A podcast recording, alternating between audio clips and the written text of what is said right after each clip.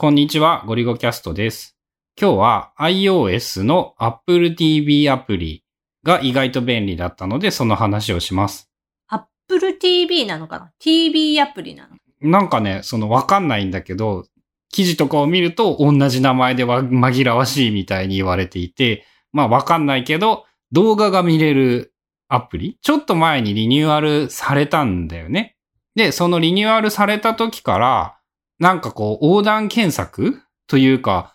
その TV アプリから動画を検索すると、ネットフリックスとかの動画も一緒に探せるぞっていうのがあって、例えば、アメージングスパイダーマンって検索をかけると、もちろん、その Apple が配信してる、借りるなら400円とか、買うなら2000円とかで、こう iTunes 上で購入して見るっていう方法以外にも、Netflix でも見れるよとか、Amazon のプライムビデオでも見れるよっていうのが、視聴方法っていうところに、まあ見れる場合は出てくるようになって、で、あの、ネットフリックスとか、Hulu とか、Amazon プライムビデオとか、あの手のさ、動画配信系サービスっていうのは、まあ月々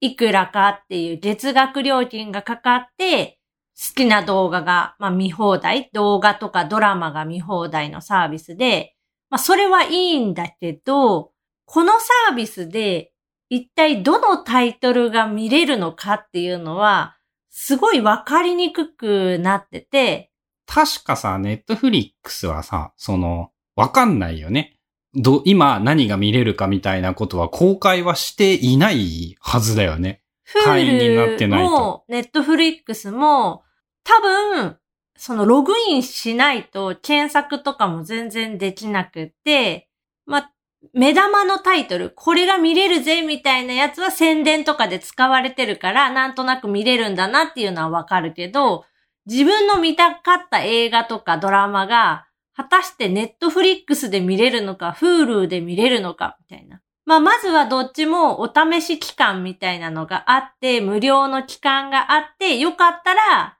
有料でお金払って続けてねっていう感じなんだけど、結構さ、入ったりやめたり、入ったりやめたりをこう、繰り返しつつ使ってる身としては、今何がどこで見れんのみたいなまあ、春菜はそれ結構気にしているよね。俺はね、基本的にそういう概念が存在していなくって、この映画が見たいという感覚はなくって、なんか映画でも見よっかなって思って一覧から見る以上に自分から探しに行こうと思えるタイトルというものが存在していないんだよね。だからその、その機能があっても、ふーん以上は、まあ、便利に思う人はいるかもしれないよね、ぐらいにしかやっぱ思わんくって。やっぱそれは素晴らしいことなの。まあ、このタイトルで見たいっていうのがある場合は、検索できるのはすごく嬉しい。例えば、ネット上で検索しても、これ出てこないのよ。というかさ、出たり入ったりするんだよね。消えたり見れなくなったり見れるようになったりで、権利が切れておしまいになって、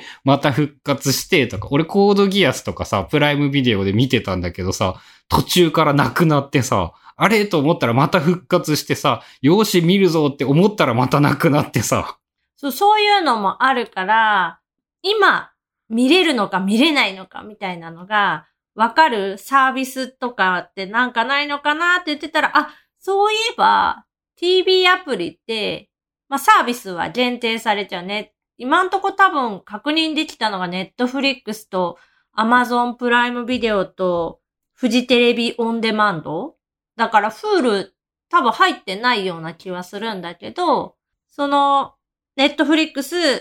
Amazon プライムビデオ、フジテレビオンデマンドにある動画の場合は、視聴方法っていうところに、まあ、そのアイコンが出てきて、そのアイコンを押すと、該当するアプリ、ネットフリックスだったらネットフリックスのアプリが開いて、いきなり再生が始まる。まあよくできてるなって思うのが、その、そのまま再生できるところだよね。だから加入していないと再生できない？あ、違う、加入していない場合はアプリのダウンロード画面が出るんだ。そう、アプリを入手っていうのがボタンに変わってて、そこを押すとアプリをインストールする画面が出る。で、あと、もう一つ探してて分かったことが、Amazon プライムビデオってプライム会員だと無料で見れるものと、お金を払って購入かレンタルをしないといけない作品とこう2種類あって、で、そのうちプライム会員なら無料で見れるもののみ、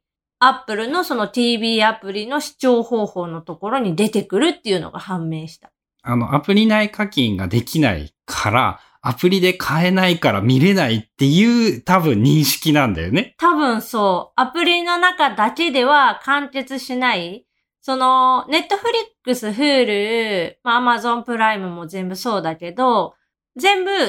録自体はウェブから登録しないといけなくって、アプリ内からはできない。まあ、アップル税を払いたくないから、一時ネットフリックスとかできたんだよね、アプリから。で、その時にめっちゃユーザー数とかも伸びたらしいんだけどさ、もうその方針はやめてしまうぐらいにはきっとユーザーが増えたのか、何なのか。だから、ウェブ上で登録をしてアカウントを作った上でアプリを入れ、アプリの中でその ID パス入れてログインして。ログインするっていう。Apple ID で管理できたら個人的には俺そっちの方が楽でそうしたいんだけどね。で、Amazon のプライムビデオもそうで、有料で買わないといけないやつに関しては、アプリ上では何もできない。そのなんか欲しいものリストみたいななんかチェックは確かできたような気がするんだけど、買えない。そっからね、サファリに飛ばさせることも確か規約違反だからできないんだよね。だからもう一回探して入れないといけないっていう。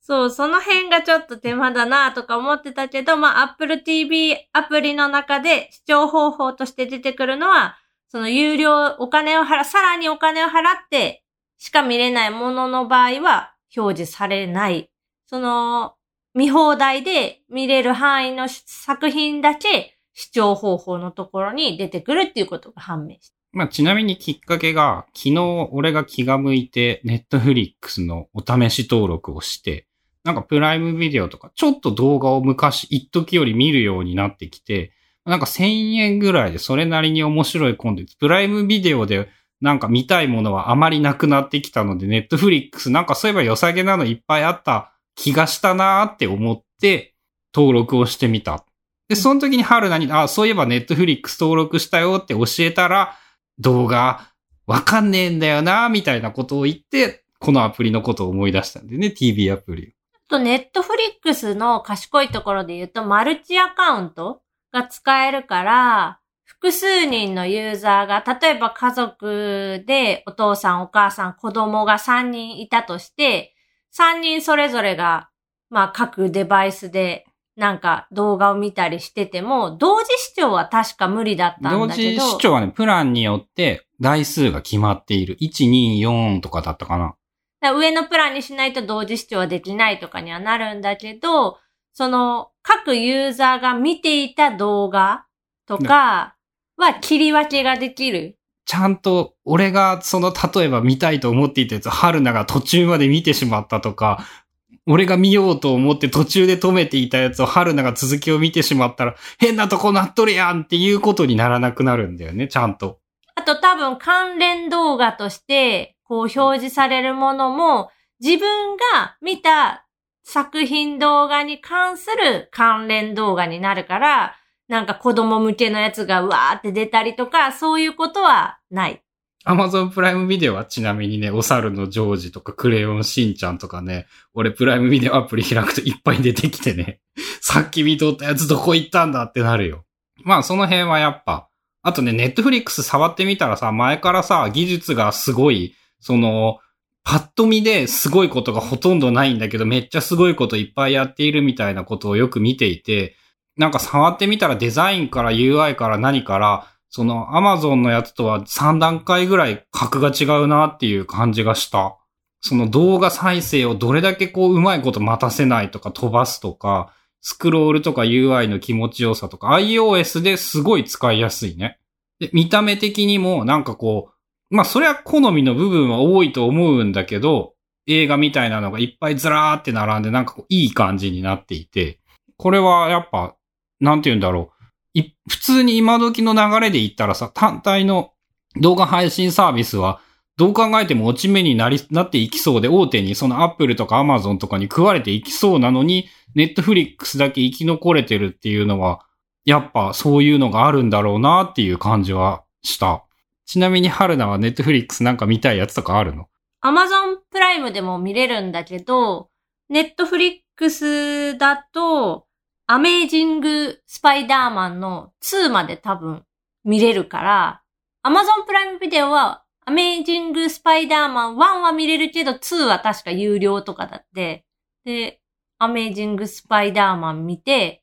もう一個のスパイダーマン見に行こうかな。まあ見ようかなっていう。まあ映画好きだとやっぱいいよね。俺大体見るのドキュメンタリーみたいなやつが多くってさ、なかなか映画2時間とか細切れでも見ることができんくって。まあ、映画が好きで、未だに、こう、DMM の DVD、ブルーレイレンタル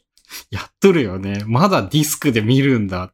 今日うちの息子そのディスク見てさ、なんかこう、これが何なのかわからんみたいな感じのことをやっとったからね。で、やっぱ値段が安いから、どうしても1、い1映画あたりっていうのを新作とかでも来れば250円でこう借りれちゃうから、安い？その、アップルのやつでレンタルしようと思ったら、新作だったら、500円？1000円ぐらいか、まあレンタルだったら500円とかかな。買うと2000円以上するもんね。うん。とかだから、どうしてもその、値段につられて、続けてはいるんだけど、結局、DVD って、まあ見れないというか、手間がかかるんだよね。春菜が前にさ、そういえばさ、DMM はパソコンでしか見ないけど、なんか、なんだったっけ ?Amazon ビデオは iPad で見るよな、みたいなことを言っていて。